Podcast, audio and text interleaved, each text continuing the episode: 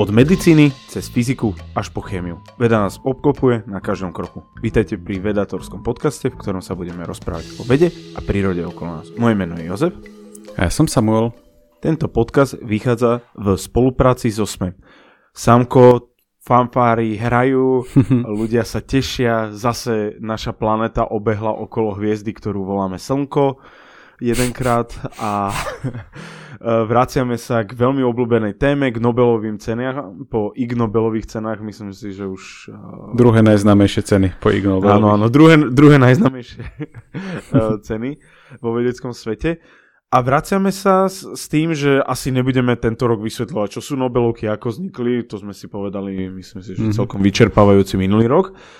Ale a, porozprávame sa vlastne o jednotlivých kategóriách, a, ktoré si predstavíme a povieme si o nich. A ako každý rok oznamujeme, že ekonomická Nobelová cena nie je vlastne Nobelová cena. Ale tento rok bola zaujímavá, takže len v stručnosti vysvetlíme. Uh, ty ako vnímal si tento rok uh, nejako veľmi uh, Nobelovky, alebo si bol skôr taký, že počkam si, že čo... Vieš čo, tento rok toho bolo toľko, že som to nestihal riadne sledovať a sotva som si našiel čas, aby som buď niečo napísal o tej fyzike, alebo aby som zeditoval príspevky o medicíne a chémii. Ale mm-hmm. ináč akože super. Super, že sa zase týždeň hovorilo o vede. Áno, je, je to vždy veľmi pekné. Tak začneme asi, že medicínou a fyziológiou. Tam si napísal na to, alebo neviem... Uh, Michaela. Uh, Michaela z Vedatora napísala veľmi pekný podcast, uh, podcast mi šipka, uh, napísala veľmi pekný článoček na vedator.space uh, o tom, ako čili papričky pomohli vedcom pochopiť reakciu na teplo. A získali ju zase viacerí. Uh, fyziológ David Julius, Ardomen Patapautian a za objavenie receptorov teploty a hmatu a to som bol až neuveriteľne prekvapený, že to ešte nebolo objavené. Tak ono vie, že tie veci môžu byť objavené dávnejšie a Nobelovka sa bežne dáva s niekoľkoročným až niekoľko desaťročným odstupom. Ale toto je relatívne nedávna vec v takom tom globálnom pohľade e, historickom.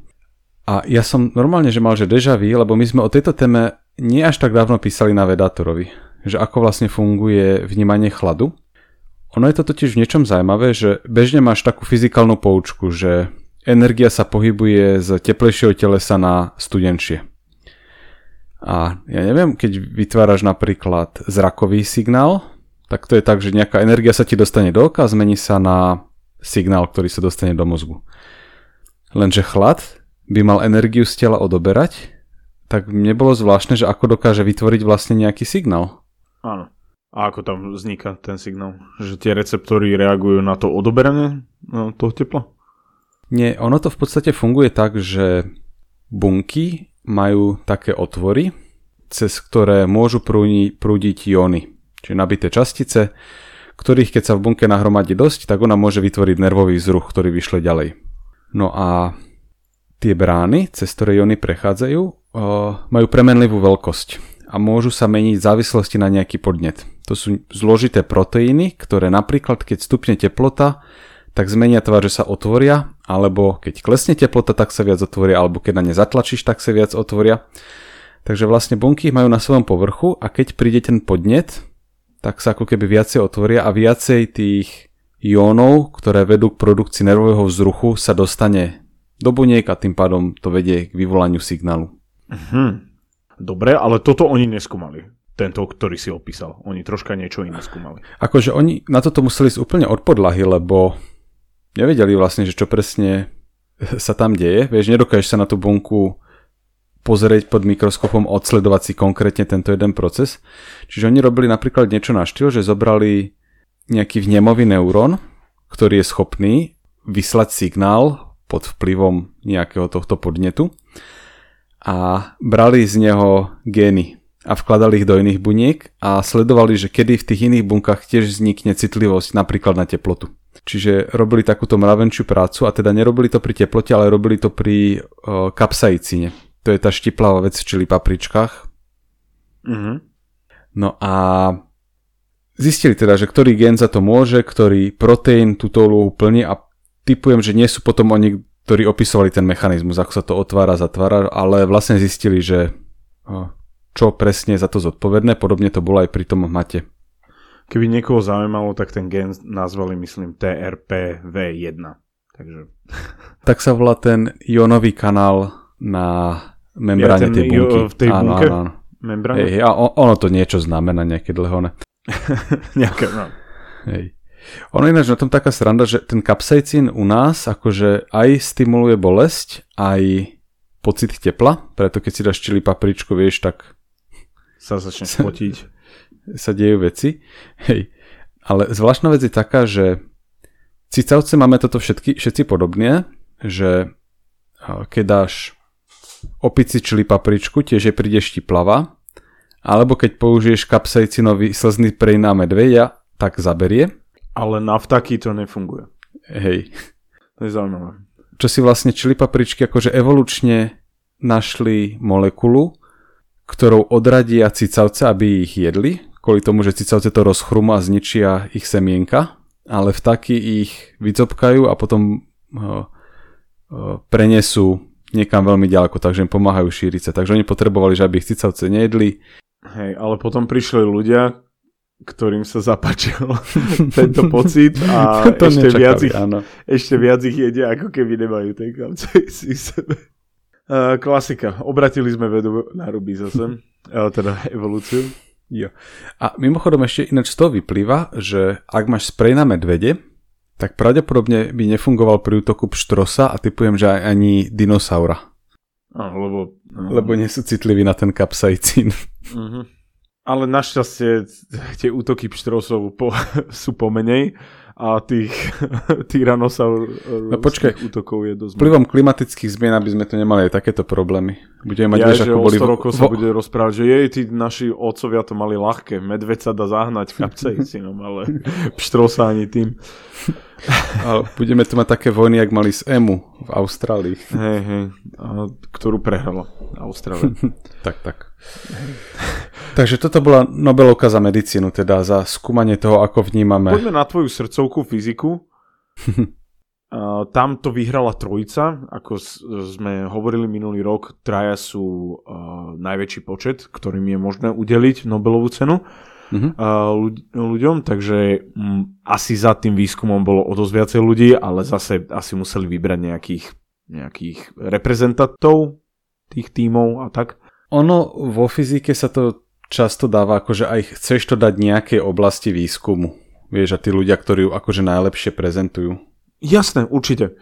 Tak povedzme si mená, aby, uh, nezabudli, aby sme na nich nezabudli. Uh, získali ich Sayukuro Manabe z Princeton University z USA, Klaus Hasselmann, Max Planck Institute of Metrology z Hamburgu, a, a ešte druhú polovicu, ospravedlňujem sa, získal... Giorgio Parisi. Získal Giorgio Parisi uh, Sapienza University of Rome uh, v Taliansko. Toto bola ináč v niečom tak veľmi zvláštne rozdelená cena, lebo prví dva spomínaní ju dostali za výskum klimatických modelov, kde Siukoro Manabe bol jeden z prvých, ktorí vlastne skúmali klimatické modely a je to jeden z takých tých ako keby zakladateľov tejto oblasti.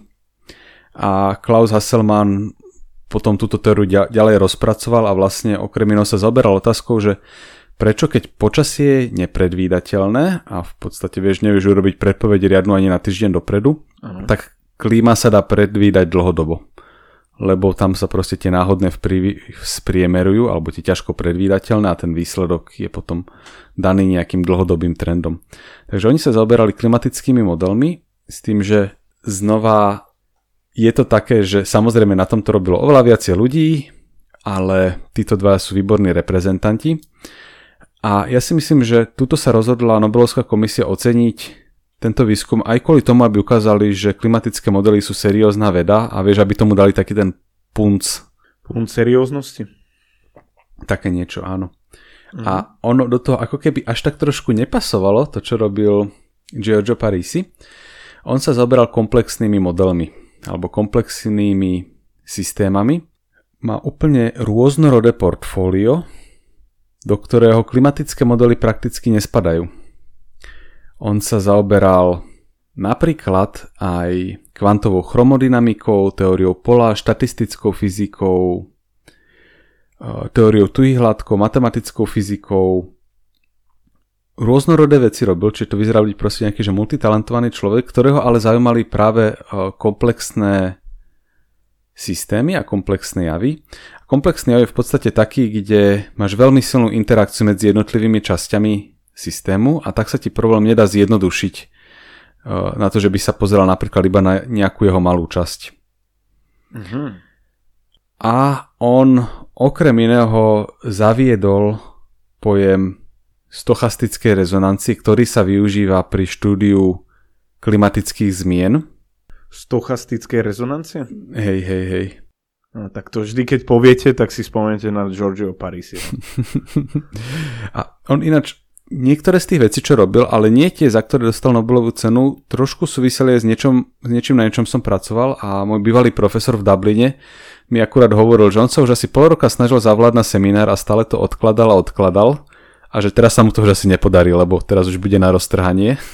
Jasné, no, tak laureáti Nobelových cien bývajú takí. Tak, tak, tak, no. A teda vlastne, že to prepojenie je také, že v podstate aj klíma je v niečom komplexný systém, ktorý má veľa zložiek, ktoré spolu veľmi silno interagujú, ovplyvňujú sa, takže ten problém je väčšinou veľmi zložitý na riešenie a vyžaduje si super počítače, aby tieto modely analyzovali. A v tomto bol ten súvis s tou jeho prácu na komplexných systémoch. Čiže v istom slova zmysle tie Nobelové ceny pasujú dokopy, alebo tie dve oblasti, za ktoré boli udelené, ale je to taký prekvapivý súvis. Väčšinou, väčšinou tie veci o, trošku očividnejšie pasujú dokopy, tak by som to povedal. Mm, že nie je to úplne 100% zhoda, ale je tam nejaká zhoda. Áno. Mm-hmm. Takže to by som povedal, že teda tým klimatickým modelom to dali, aby ukázali, že aha, toto je naozaj že overená vec, dôverujte jej a tomuto Paristimu to zase dali pravdepodobne kvôli tomu, že štúdium komplexných systémov vyzerá, že bude jednou z najvýznamnejších oblastí fyziky na najbližšie 10 ročia. Veľmi dlho sa fyzika sústredila na tie jednoduché veci, ktoré vieš ľahko popísať, lebo sa ti v nejakom slova zmysle dokážu zjednodušiť. A samozrejme, že nie vždy, skúmalo sa aj doteraz veľa komplexných modelov, ale pravdepodobne, že v tom teraz je strašne veľa uh, otvorených problémov, ktoré ktoré sa dajú riešiť. A ja len poviem jeden taký zaujímavý, na ktorom pracoval aj Giorgio Parisi a to je, že ako sa pohybuje krdel vtákov. Kde máš, vieš, silnú koordináciu medzi tými vtákmi a keď si jeden na lavoboku zmyslí, že prúdka otočka, vieš, tak sa to preženie celým tým hejnom. Áno. A v konečnom dôsledku, o tomto sú rôzne štúdie, sa hejno vtákov správa tak, že celkom dobre opisujú napríklad rovnice hydrodynamiky. že hejno vtákov je taká a, tekutina. Také niečo, no. Nie je to, že úplne, že to isté, ale veľmi sa na seba podobajú tie rovnice. Až nepríjemne sa na seba podobajú. Tekutina a hejno vtákov. uh, tam je to, keď si to spomínam, my sme to už spomínali v nejakom podcaste, ale tam je to o tom, že sa rozhoduje ten uh, najviac na kraj. Že vlastne ako to pôjde? Áno, a potom myslím si, že ono v podstate, že ty sa ako keby, že snažíš zarovnať so svojimi susedmi. Čo sa v niečom veľmi podobá na správanie napríklad magnetov, ktoré sa snažia medzi sebou zarovnať, aby ukazovali tým istým smerom, tak tie vtáky sa snažia zarovnať svoj smer letu, aby nevznikali medzery, ale aby do seba nenarážali. A teraz, mm-hmm. keď, keď urobíš nejakú zmenu v tom ustalenom systéme, tak tá zmena sa vieš rozšíriť ďalej. A toto sú presne tie veci, ktoré ho zaujímali, také tie o, mnohočasticové systémy a ich štatistická fyzika. Tak krásny výskum. Uh, posunieme sa asi na Nobelovú cenu za chemiu, čo povieš? Mm-hmm. Tak, tuto získali objav za asymetrickej uh, organokatalýzy mm-hmm. a získali ju Benjamin List a David uh, Macmillan. Ich mena sa dali vysloviť, ale to meno Nobelovky zase je úplne zložité. Asymetrická hey, hey, organokatalýza. Vždy ma to, vždy ma to nejako vráti. Uh, a je to technika umožňujúca chemikom syntetizovať nové látky jednoduchšie a s menšími stratami. Tak. Ono, ten názov znie úplne, že toto keď si človek prečíta, tak si povieš, tak toto nikdy nemôžem pochopiť, čo to znamená. A Lukáš Konečný napísal na Vedatora článok, ktorý keď som si prešiel, tak som si vydýchol že OK, tomuto sa dá porozumieť. Ten prvý mimochodom písal teda Michaela je Kompowerová, aby sme jej meno povedali celé. No a čo je to teda tá asymetrická orgánokatalýza? To sa asi dá vysvetliť po krokoch. Prvý krok je, že v podstate keď mám hociakú chemickú reakciu, tak mám na začiatku reaktanty a potom mám vo výsledku produkty. To, čo chcem vyrobiť. Problém väčšiny reakcií je, že prebiehajú veľmi neochotne, pomaly a chcel by si ich niečím stimulovať. No a toto niečo dokážu robiť katalizátory, čiže látky, ktoré sa najprv naviažu na reaktant a urýchlia reakciu a potom z nej vypadnú von. Čiže to ako niečo, čo by si pridal, ja neviem, že robíš si zeleninový vývar a trvá ti to 2 hodiny, ale mal by si niečo, čo vieš pridať do hrnca, celá tá, celý vývar sa ti uvarí za 20 minút a potom tú vec môžeš vybrať von a znova ju použiť niekde ďalej. Mm-hmm. Čiže katalizátor sa zúčastní na reakcii, ale následne ju opustí, tak ako do nej vošiel. Takže sa môže recyklovať a slúžiť na to ďalej. Takže toto je, že katalizátor. A bežne katalizátor, ktorý používame sú napríklad kovy, alebo v živých organizmoch sú to tzv. enzymy, čo sú bežne že obrovské molekuly, ktoré urýchľujú reakcie.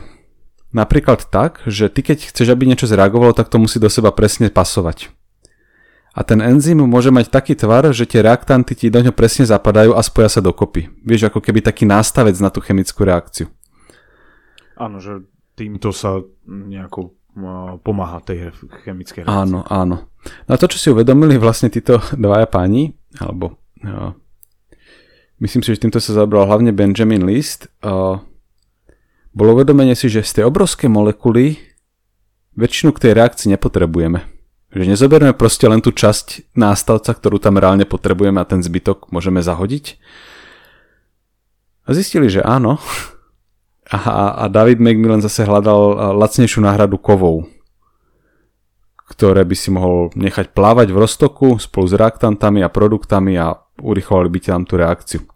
Takže toto je vlastne, že organokatalýza. Teda, že robíš také tie zjednodušené organické molekuly, ktoré ti fungujú ako katalizátory No a posledná vec, ktorú si treba vyjasniť, že čo je to, že asymetrická organokatalýza. No a tam už v podstate ide len o to, že v podstate ty keď dáš tie isté veci dokopy, tak môžeš mať z toho rôzne produkty. A niektoré z nich sú žiaduce a niektoré sú nežiaduce, čiže odpad. A otázka bola vlastne, že ako pomocou katalizátorov docieliť, aby ti z reakcie vypadávali tie veci, ktoré chceš a nie tie, ktoré nechceš. Čiže ako vyselektovať produkty, ktoré chceš dostať z reakcie. Takže v tom je tá asymetria, že narúši sa symetria medzi výslednými produktami. Takže toto je dokopy asymetrická organokatalýza. Bolo to zrozumiteľné? Áno, myslím si, že, že to bolo tak. OK a môžeme ísť asi aj na ďalšiu. Či chceš ešte k tomu niečo? Nie, nie, nie, len podľa mňa, že Lukáš výbornú prácu odviedol, akože... Áno, áno, perfektne je to článok a ja som si to prečítal, je to veľmi zrozumiteľné, ešte možno lepšie, ako Samko to vysvetlil. Takže si prečítajte na vedator.space. Uh, potom máme e, tri také, do ktorých sa asi moc nerozumieme, ale veď prejdeme si ich, aby sme vedeli. Uh, Nobelová cena za literatúru v 2021 išla Abdul Razakovi Gurnahovi, ktorý mm-hmm. sa narodil na ostrove Zanzibar. Je, uh, je to vlastne imigrant v Anglicku, ktorý žije od 1960. roku, alebo 61. teraz si presne nespomínam, ale je veľmi aktívny spisovateľ, píše veľmi zaujímavé poviedky, krá, uh, poviedky sú u nás, nie? Short ano, stories, myslím. Áno, a píše, uh, jeho práca je vlastne hm, dosť veľmi ovplyvnená tematikou, tematikou utečencov a ľudí, ktorí sú vlastne hm, presunutí z domova, tak by som mm-hmm. to mhm. povedal. Ne, najlepšie asi. Takže, a nedostali ju za, myslím si, že za nejaké konkrétne dielo, ale za celkovo za jeho uh, témy, ktorým sa venuje a tak. Oni sa často nedávajú tieto Nobelovky za literatúru, že za nejakú konkrétnu knihu, ale za to, že autor rozpracoval nejaký uhol pohľadu na niečo. Áno, ale e, dostali už aj za niektoré, že presne konkrétne uh, literárne mm-hmm. počiny, alebo aspoň áno, si myslia niektorí, že, že to bolo, ale hej, presne, dáva sa to tomu človeku za ten uh, jeho zaujímavý uh, prístup k tej téme, alebo tak niečo. Chceš niečo doplniť? Nie, nie. Lenže druhá Nobelovka, o ktorej nevieme veľa povedať, je Nobelová cena za mier, ktorú dostali novinár a novinárka. Novinárka Maria Rese a novinár Dmitri Andrejevič Muratov, ktorí v podstate obaja písali o režime, v ktorom žili, čím sa teda pravdepodobne vystavili dosť veľkému nebezpečiu. Ona pôsobila na Filipínach, on v Rusku. A teda dostali za to, že svojou novinárčinou držali daný režim pod kontrolou, alebo teda pod drobnohľadom. Áno. Tak v Rusku je dosť uh, taká nebezpečná profesia byť novinár uh, a hlavne um, nie provládny novinár, takže... Áno, to, to si viem predstaviť, zase nie je až také ťažké byť provládny uh, A na novinár. Filipínach viem si predstaviť, že asi to tiež Áno, je asi uh, ešte. problematické, takže gratulujem obidvom a dúfam, že sa nesprenne veria to je naš, hodnotám. To máva občas táto Nobelovka za mier problém. No to, táto neviem, no, je to, Hej. túto by som dával postmortem, uh, túto Nobelovku jedinú. Alebo asi. s veľkým odstupom, hej. Alebo veľmi veľkým odstupom, tak akože naozaj až také, že uh, o týždeň zomre, tak tu máš. ale ináč my sme sa o tomto bavili vo fyzike, že ty vo fyzike dostaneš za nejaký objav, ale tiež sa často stane, že ten človek, ktorý dostane Nobelovú cenu, potom začne pracovať na pomerne obskúrnom výskume. A tuším, že Lukáš mi povedal, že sa to volá, že Nobelovská choroba. čo je ale akože myslené, že tak v dobrom slova zmysle, že ten človek, čo už dostal Nobelovku, tak si môže dovoliť teraz akože vymýšľať veci, ktoré sú možno aj mimo. Uh, veď ako sa volal ten, čo získal Nobelovku v 70. či 60. rokoch uh, z chemie a, uh, a bol taký veľký zastanca vitamínov, potom sa z neho stal a taký troška taká superhviezda a v, o, také zvláštne vyjadrenia mal. Nechcem povedať, že nejaké mm-hmm. konšpiračné alebo tak, ale tiež sa mu stalo takéto niečo, že... No tak to, že potom, že to úplne akože odíde od remesla v podstate, ale že niektorí len začnú akože rozmýšľať nad o, veľmi kontroverznými časťami svojej vedeckej oblasti. Ale zase to je aj dobré, lebo kto, vieš, ano, keď sa ano. môže on tomu venovať a je to zaujímavé. Toto bolo skorej, čo som myslel, ten príklad bolo, že skorej a, m, moc ľudia nechápali, že prečo sa tomu venovať. Áno, áno. No a povedz, kto dostal uh, cenu švedskej banky. Cenu švedskej banky uh, v Nobelovku ekonomickú uh, získali David Card a Joshua Angrist a Guido Imbens. Mm-hmm a za to, že potvrdili, že pracovný trh akože že vie, si, vie sa poučiť z prírodných experimentov? Či... V podstate, že ty máš bežne veľmi zložitú otázku, že uh, máš príčinu a máš dôsledok a ako ich vlastne správne identifikovať. Vysvetlím to na príklade škôl. Napríklad, že máš nejakú školu, z ktorej vychádzajú veľmi dobrí študenti a mohol by si urobiť jednoduchý záver, že tá škola jednoducho produkuje dobrých študentov. Ale iný záver môže byť aj taký, že tá škola má proste dobrý ohlas a na ňu štú, dobrí študenti už chodia a tá škola ich akurát nepokazí, tak z nej znova výjdu dobrí študenti. Mm-hmm. A je potom ťažké odlišiť vlastne, že či škola robí dobrých študentov, alebo či ich len nekazí, Ale dajme tomu. To je, tá, to je tá, že buď výchova alebo genetika, nie? Že to je tiež tá otázka, o, akože veľmi obdobná. Áno, ale v tom prípade biológie vieš robiť aké experimenty. Vieš vypínať, zapínať gény, meniť prostredie a podobne. No Jasné, a... že v nejakom soci... nejakých sociálnych vedách je to o, o dosť ťažšie, lebo je tam o dosť viacej vplyvov možno a menej kontrolovateľných. A toto je presne to, čo oni skúmali, že niečo, čo sa volá, že uh, prirodzené experimenty, ktoré ti vlastne dávajú možnosť odlíšiť ktoré efekty sú skutočné a ktoré, ktoré nie. Že kedy je tá korelácia aj kauzalita a kedy nie. A na príklade tej školy by to napríklad mohlo znamenať, že máš príjmacie skúšky a odsleduješ si študentov, ktorí skončia tesne pod čiarou a tesne nad čiarou na príjimačkách. A teda môžeš vychádzať z predpokladu, že pred nástupom na školu boli veľmi podobne šikovní. A potom sa môžeš pozrieť napríklad o 10 rokov, že ako sa uplatnili títo ľudia. A môžeš sa pozrieť, či naozaj tí, ktorí sa dostali na tú školu, či sú na tom výrazne lepšie ako tí, ktorí skončili tesne pod čiarou. A ak tá škola produkuje dobrých študentov, tak áno, a keď produkuje porovnateľných, tak vlastne nie. Mm-hmm. Alebo napríklad skúmali, to, toto mňa zaujalo, že či je... Uh, či je, existuje korelácia medzi tým, že ľudia, čo majú vyššie vzdelanie, majú aj vyšší príjem, ale či je tam mhm. aj kauzalita tak dokázali, že áno, že je tam ľudia, čo majú 16 rokov vzdelanie, nejaké formálne, oproti napríklad 11-ročnému, teda nie 11-ročnému ako vekom, ale človeku, čo má len 11-ročné, tak má až o 65% vyšší príjem. Nice. Hej, oni vďaka týmto no, prirodzeným experimentom mohli skúmať všelijaké veci. Napríklad je také tie otázky, že keď zvýšiš minimálnu mzdu, či sa ti zmení zamestnanosť, či vedie k tomu, že menej ľudí bude zamestnaných. A oni zistili, že v niektorých prípadoch prekvapivo nie. Čo ide vlastne proti takej tej intuícii človeka, Áno. čo by si povedal, že veď jasné to musí byť, ale vidíte. Dá sa vyskúmať, že aj intuícia je zlá. My máme ináč o tomto na Vedatur bola prednáška od Lukáša Lafersa, ktorý vlastne rozprával o tomto. Neviem, že či to je úplne presne, ale keď som si čítal tie Nobelovky a rozpamätal som si na tú prednášku, tak mi tie veci prišli veľmi podobné, že ako presne v experimentálnych dátach hľadať súvis z pohľadu no. ekonómie. Super.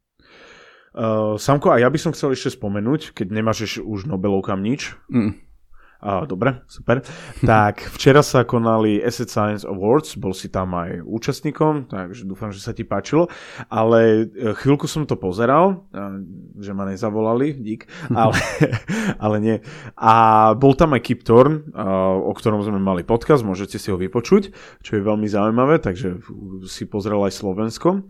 Ale za vlastne za tú hlavnú kategóriu získal materiálový fyzik Jan Dusa a a týmto by som mu chcel poďakovať, že uh, alebo pogratulovať, tak lepšie, mm-hmm. ne, poďakovať, pogratulovať uh, k tomuto úspechu. Bol taký až z toho zaskočený, veľmi milo, bolo to uh, také zlaté, takže uh, určite si to zaslúžil za, za celý tým, ktorý reprezentuje. Tak, tak a vlastne Kip Thorne je predseda komisie, ktorá vyberá tých ocenených z finalistov. Okrem neho je tam ešte Fiona Watt, uh, biologička, ak sa nemýlim, e, zo Škótska. Hanna Dvoržáková, Ralf Riedel a Tibor Kriščin. No a vlastne tá komisia dostane taký shortlist finalistov, z ktorého vyberajú v troch kategóriách, ako si povedal v tej hlavnej. Dostal Jan Duša za Duša alebo Dusa. Nie som si 100% istý. Duša. Hej. Či Dusa, teda, myslím. No, tak. Za teda výskum keramických materiálov a potom sú tam ešte dve kategórie a jedna je, že mladý vedec do 35 rokov, tu dostal Ladislav Valkovič, ktorý skúmal vlastne neinvazívne metódy na skúmanie, ak sa to volá tyšiu po slovensky, ja som to než počul po slovensky. Tkaniu, uh, hej. Tkaniu. hej. No ne, že mne sa do angličtiny preložilo meno tej ceny a potom som to nevedel odrobiť späť. Hej, čiže neinvazívny výskum rôznych tkaní, napríklad vďaka tomu skúmajú metabolizmu srdca. Wow. A potom je tam ešte jedna cena, že uh, výnimočný vysokoškolský pedagóg. A to získal a... Jozef Zajac, uh, dekan fakulty výrobných technológií Technickej univerzity v Košiciach, takže tiež gratulujeme. A ono je to ináč v tomto iné od tých Nobelových cien, že Nobelové ceny sa dávajú za nejaký objav a toto sa dáva zase nejakej osobnosti za dlhodobé pôsobenie, ktoré vlastne kombinuje výskum, ale ja neviem, napríklad účasť na, na nejakých kolaboráciách, výchovu študentov, vieš, že taký akože ten celkový, celkový balík činností, ktoré, áno, ktoré vedci robia. Takže je to pekné, že si vieme aj vlastných a vecov takto pekne úctiť, takže myslím si, že sa určite... Veľmi potešili. pekná ceremonia bola. Áno. A Samko, spomenieš nám ešte knižku? Áno, spomeniem, uh, koľkatého 3. novembra vychádza knižka Obyčajné zázraky. Uh. Jo. Tak uh, všetci obyčajne ju kúpiť a naučiť sa ho tak, tak, tak. A bude ináč aj krst, ale nepamätám si presne kedy, myslím si, že 11. novembra v Artfore v Bratislave. Ale ten datum si možno nepamätám úplne ešte presne, lebo sa to ešte, áno. A aby tak. náhodou niekto 11. Treba- treba striehnúť. Nedošiel. To je tienokedy a, ty- kúpte si niečo iné, hej. A ty tam, no, kúpte si tú knihu, výnimočné zázraky. Ak prídete, hej, už keď bude, tak áno. Dobre, super. Tak ja vám veľmi pekne ďakujem, že ste nás počúvali. Veľmi nás teší, že uh, my vás tešíme. Uh, myslím si, že už budeme mať aj ponožky, takže sa tešte. Sú na ceste k nám, takže budeme ich určite propagovať. Ich kupou nás podporujete, celý náš eh, tím, takže uh, sa na to- toto veľmi tešíme, že sa nám to podarilo. Aj ďakujeme chalanom, uh, ktorí nám s týmto pomohli Ktorých štrikovali. ktorí nám to uštrikovali. Uh, viete na, si nás pozrieť na vedator.space uh, alebo vedator potržník SK na Instagrame, kde Samko robí super storky. Majte sa veľmi pekne. Majte sa pekne.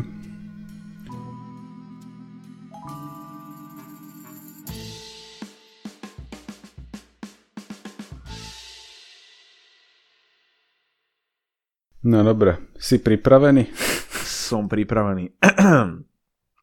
Od otázok cez obkecávanie až po odpovede.